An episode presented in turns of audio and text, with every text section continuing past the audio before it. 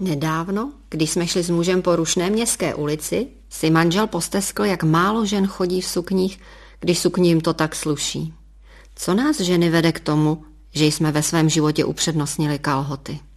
Když se ptá mužů, jestli se spíše ohlédnou za ženou v kalhotách nebo v sukni, dostávám celkem jednohlasnou odpověď. Sukni.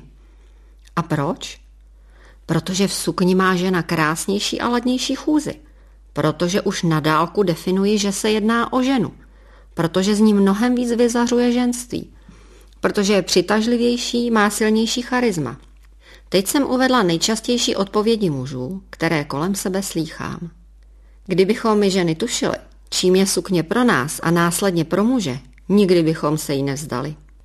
Po tisíciletích nošení sukně jsme zatoužili po kalhotách, ale s nimi postupně ztrácíme svou sebeúctu ženskou energii, svou stabilitu. Se sukní jsme odložili spojení s matkou zemí i naší vnitřní silou.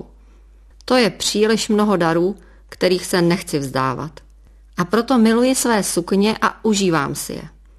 Užívám si volnost a ladnost pohybu, užívám si svou vnější křehkost a vnitřní sílu, užívám si stabilitu, kterou mi sukně dává. Vyzkoušejte to, milé ženy.